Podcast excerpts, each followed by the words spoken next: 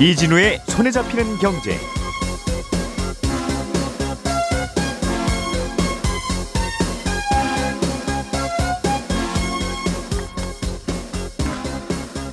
안녕하십니까 이진우입니다.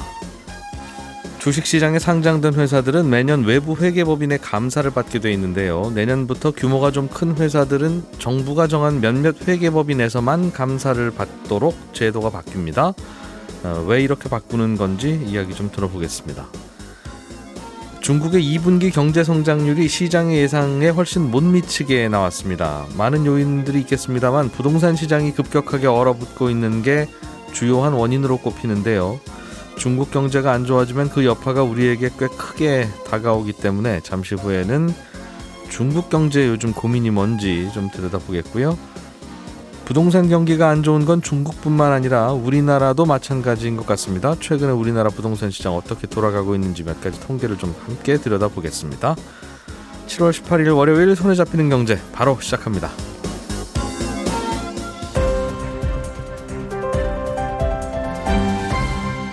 이진우의 손에 잡히는 경제. 예, 경제 뉴스 정리해 보는 시간. 오늘도 김현우 소장, 박세훈 작가, 한국경제신문의 나수지 기자 이렇게 세 분과 함께 해봅니다. 어서 오세요. 네, 안녕하세요.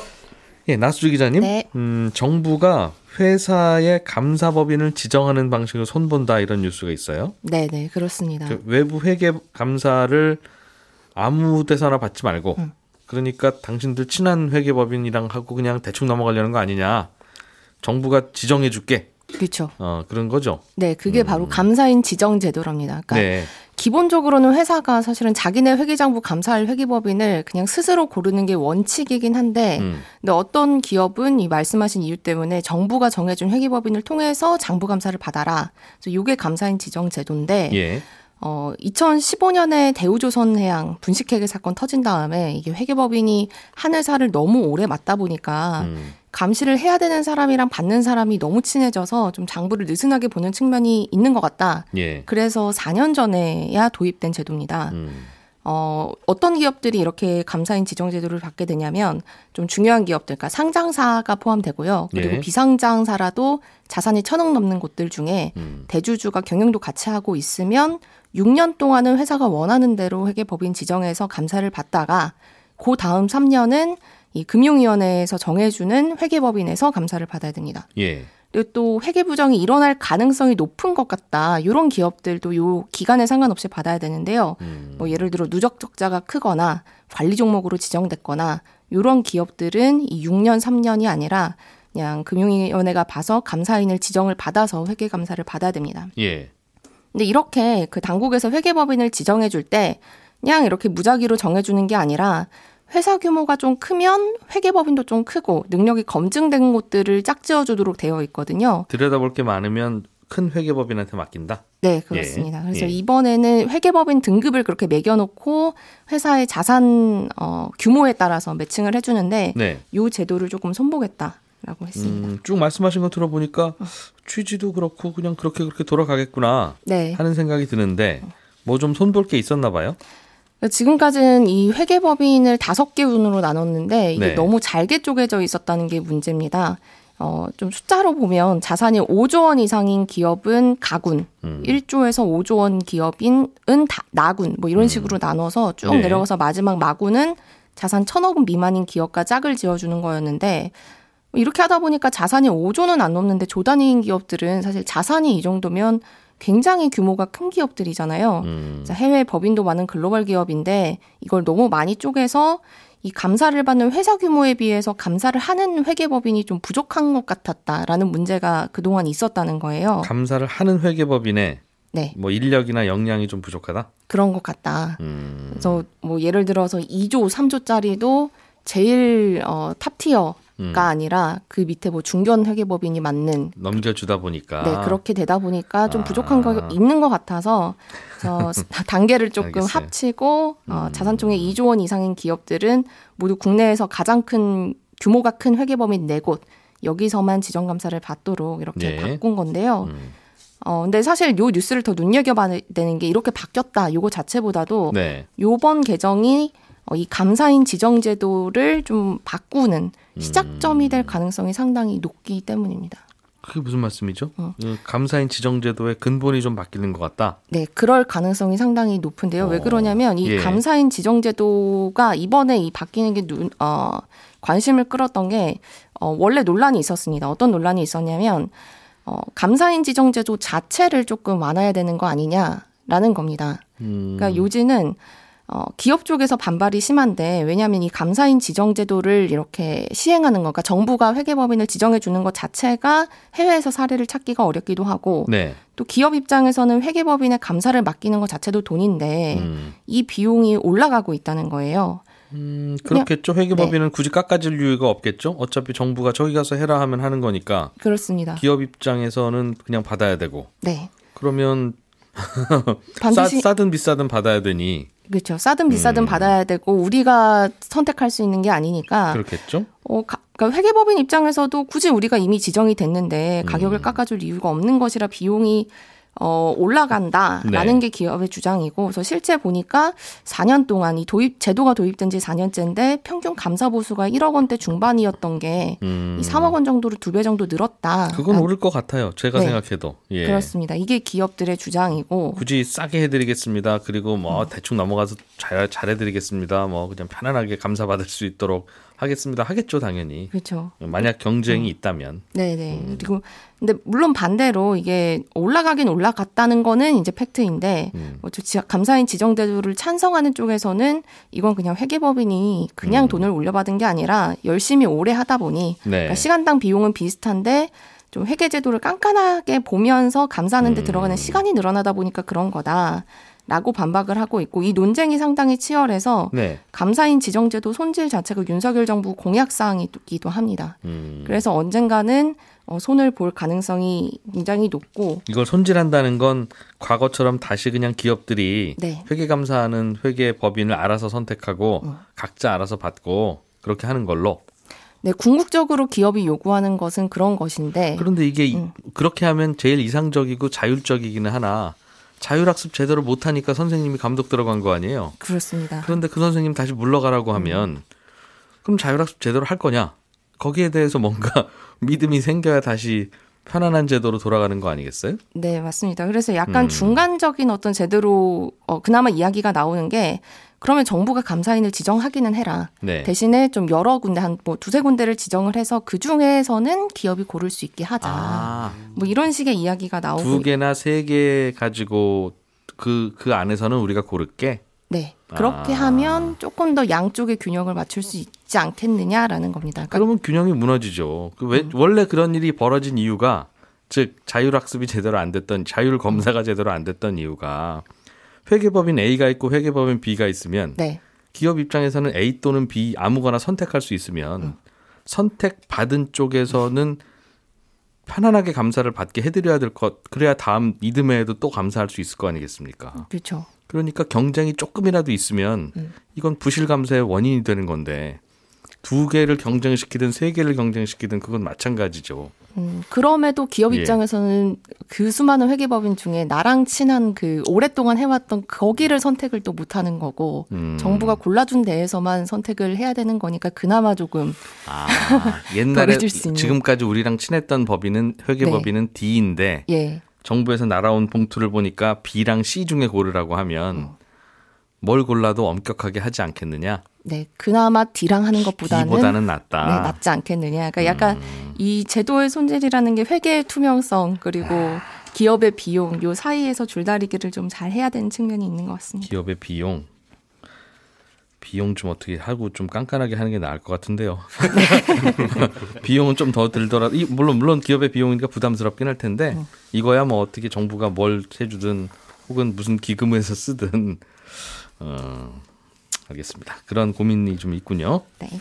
박 작가님 네. 중국의 경제가 안 좋다고 합니다. 2분기 경제 성적표가 안 좋게 나왔네요. 네, 중국이 예. 재채기라면 우리 경제는 감기에 걸린다는 말이 있을 정도로 중국 경제가 어떻게 되느냐 이게 우리에게도 중요한 문제인데 2분기 경제 성장률이 작년 2분기 대비 0.4% 성장한 걸로 나왔습니다. 예. 2020년 2분기에 마이너스 6.8% 나왔었는데 이 당시가 우한에서 코로나 발생했을 때죠. 음. 그때 이후로 가장 낮은 수치입니다.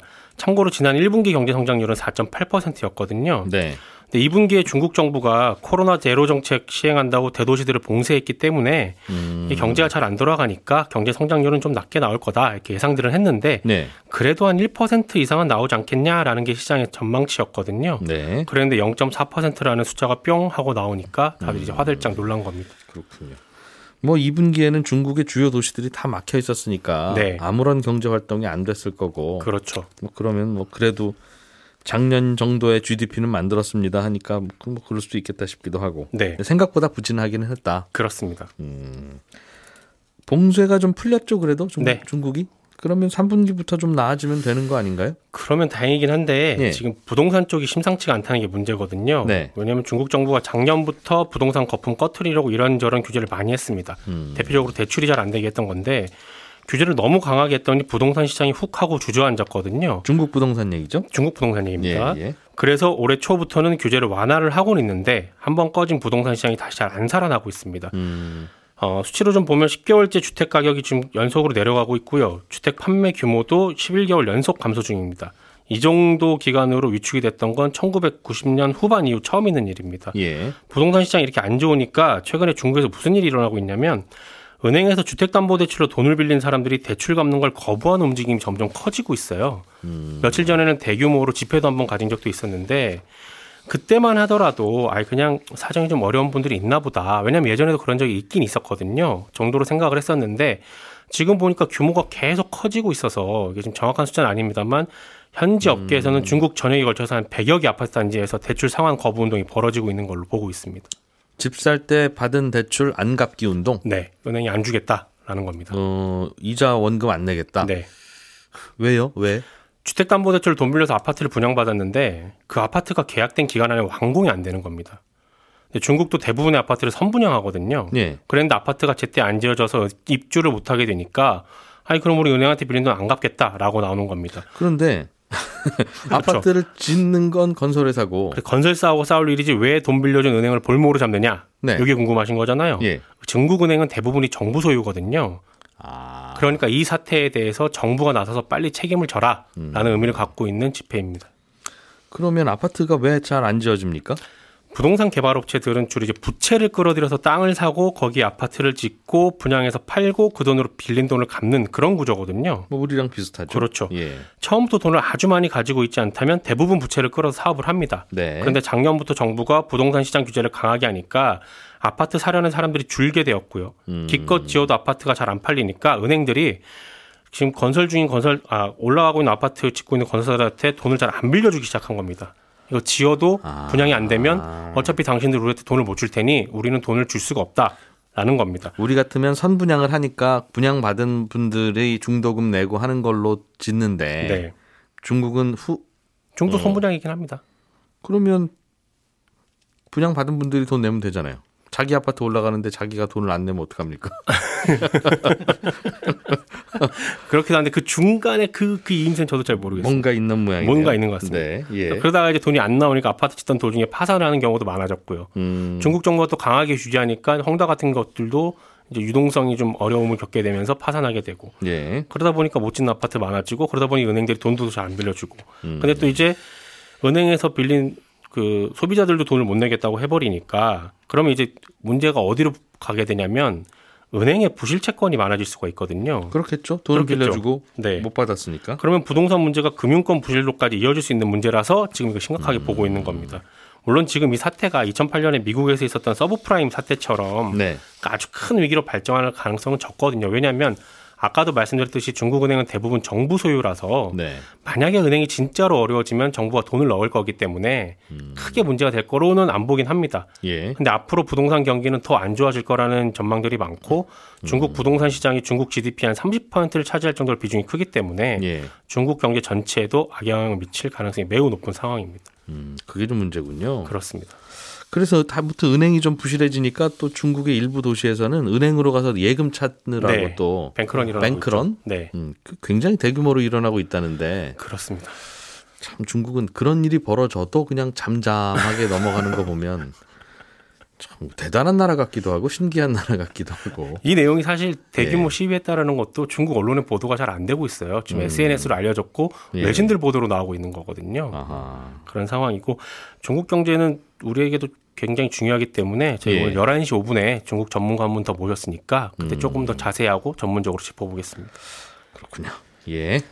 김현우 소장님, 네. 우리나라 부동산도 요즘 걱정거리가 좀 생기는 겁니까? 음, 이런저런 좀 특이한 일들이 많이 벌어지고 있습니다. 일단은 이 주택산업연구원에서 6월 지난달 아파트 입주율이라는 걸 발표를 했는데 예. 입주율은 입주가 마감되는 이번 달에 입주가 마감되는 단지 중에서 어, 분양된 세대 대비 잔금을 못 치른 세대의 비율입니다. 미분양은 제외된 수치인데 분양이 됐는데 못 들어오신 분들이죠. 예. 요게 이제 비율이 전국적으로 봤을 때 82.4%인데 에, 입주를 못 하는 사유는 거의 대부분이 잔금을 마련하지 못해서 음, 100세대 중에 한 어, 18세대 정도가 입주를 못 했다라는 거죠. 어, 잔금 마련하지 못한 이유를 근데 들여다보니까 가장 높은 비중을 차지하는 게 기존 주택이 팔리지 않아서다. 음. 아, 라고 응답한 게 에, 10명 중 4명입니다. 네. 그리고 다음이 이제 잔금 대출이 안 돼가지고 그리고 세입자가 들어오지 않아서 음. 요거거든요. 그러니까 기존에 살고 있던 주택이 팔리지 않아서라고 응답한 비율이 지난달이나 지지난보달 지지난달보다는 이제 월등하게 늘었더라. 음. 요게 이제 눈에 띄는 건데요. 요게 이제 금리가 오르면서 주택 매수 심리가 한풀 꺾였다. 네. 뭐 이렇게 볼 수도 있는데다가 주택의 형태에 따라서 지역에 따라 또 매매가 안 되는 경우도 있거든요. 지금 뭐 성경제 상담소에도 이런 상담이 간혹 오고 있는데 홍보 아닙니다. 이게 그 기존 주택이 지금 팔리지 않아서 고민입니다. 계속 이주택이 되어 있습니다. 내놓은 지 한참 됐는데 아, 나가질 않습니다라고 하시는 분들이 있는데 이제 공공개발 사업 가능성이 있는 곳 같은 경우에는 가끔 이제 주택이 현금 청산의 대상이 될 수 있는 곳들이 많이 있어요. 아, 아, 아.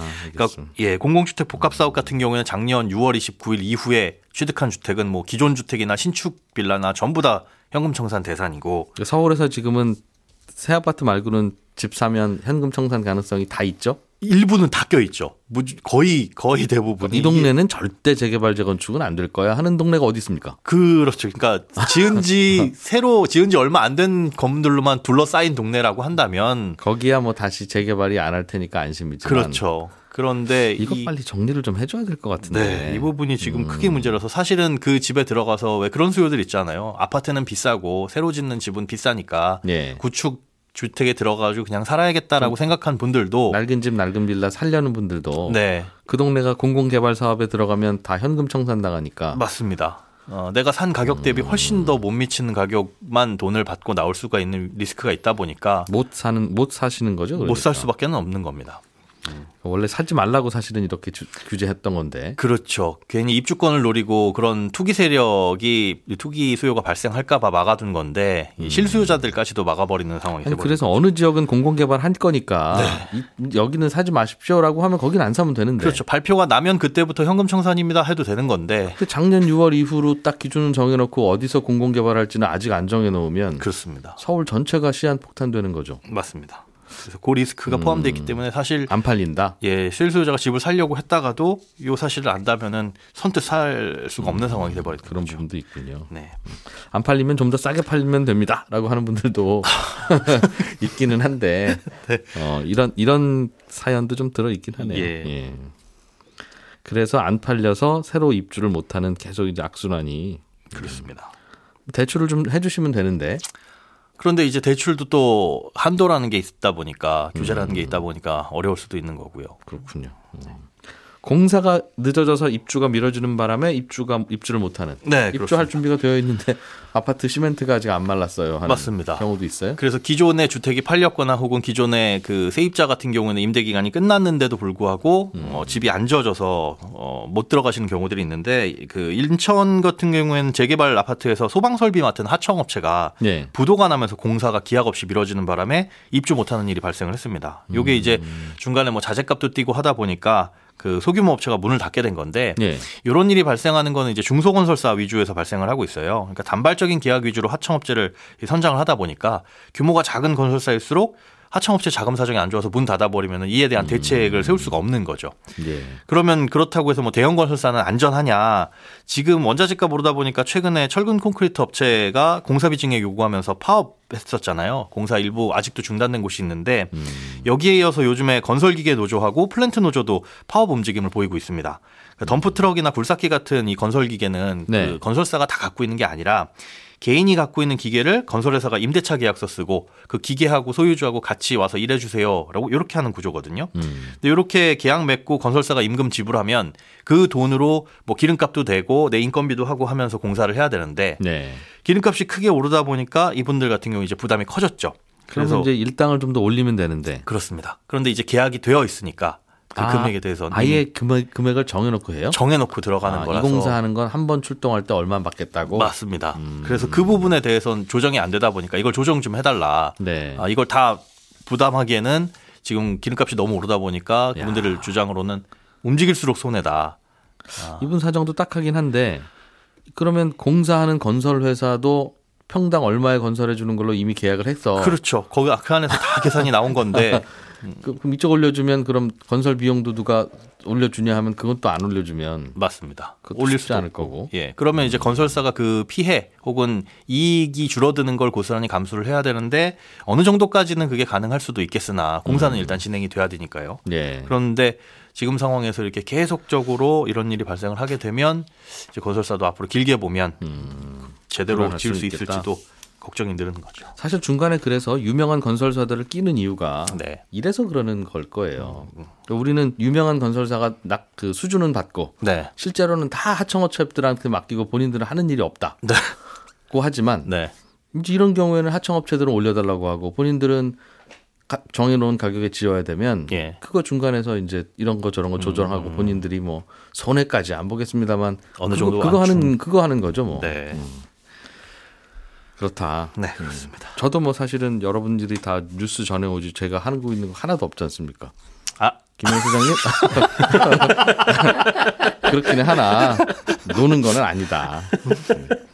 아. 제가 그 말씀을 좀 드리고 싶어서 네 그렇군요. 요즘 뭐 시세들도 좀 들썩들썩하기도 하고 또 불안불안하기도 하고 하는 모양이에요. 네, 이제 거래가 조금 달라지는 경우가 있는데요. 네. 정확히 이제 월세가 늘고 있습니다. 아, 올해 상반기에 서울에서 거래된 아파트를 보니까 월세나 반전세처럼 월세가 조금이라도 낀 아파트의 거래가 에, 2011년 통계 집계를 가장 많이 늘었더라. 예. 월세가 늘어난 건 여러 가지 원인이 있을 텐데 일단 전세 가격 크게 올라서 뭐 월세로 돌아서신 분들도 계실 거고 올려줄 돈이 목돈이 없으니까 그렇습니다. 뭐 세금 부담에 전세보다는 월세를 선택한 집주인도 있을 거고요. 월세 달라고 한다 이거죠. 집주인이 그렇죠. 거꾸로. 네. 그리고 금리가 올라서 대출보다는 아, 월세로 전환하는 게 낫겠다라고 생각한 세입자도 있을 수 있고요. 이게 굉장히 대출보다. 신기한 현상이더군요. 예. 그러니까 은행에서 전세 대출을 받는 그 금리보다 예. 월세 전환할 때 전환 비율이 훨씬 싸서 네, 맞습니다. 세입자도 그냥 월세 내는 게 싸네 네. 하는 경우가 생긴다고요. 되게 이례적인 상황인 거죠. 음. 금리가 많이 오르니까. 그리고 또한 가지가 이제 기존에 월세 신고를 안 하던 게 신고가 집계돼서 그럴 수도 있다는 겁니다. 그러니까 지금은 원래 이제 했어야 되는 전월세 신고제가 어, 계도 기간 뭐 연장이 되긴 했지만 6월 1일부터 시, 시행했어야 되잖아요. 음. 예, 그러니까 예. 그거에 맞춰서 미리미리 신고를 하신 분들이 늘어나서 일 수도 있다는 거죠. 실제로 보면 전세 계약 건수가 작년보다 줄진 않았거든요. 같은 기간 대비 아. 오히려 늘었습니다. 작년 재작년 그 이전에는 월세 계약은 아예 신고 안 하는 안 분들이 많았는데 네, 최근에는 그게 의무가 되다 보니까 네. 신고를 많이 하고 그렇습니다. 그래서 월세가 늘어난 걸로 집계된다. 그런 것도 영향이 없지 않아 있을 수그 영향도 꽤 있겠네요. 네. 알겠습니다. 오늘의 뉴스를 프로파일링 합니다. 평일 저녁 6시 5분 표창원의 뉴스 하이킥.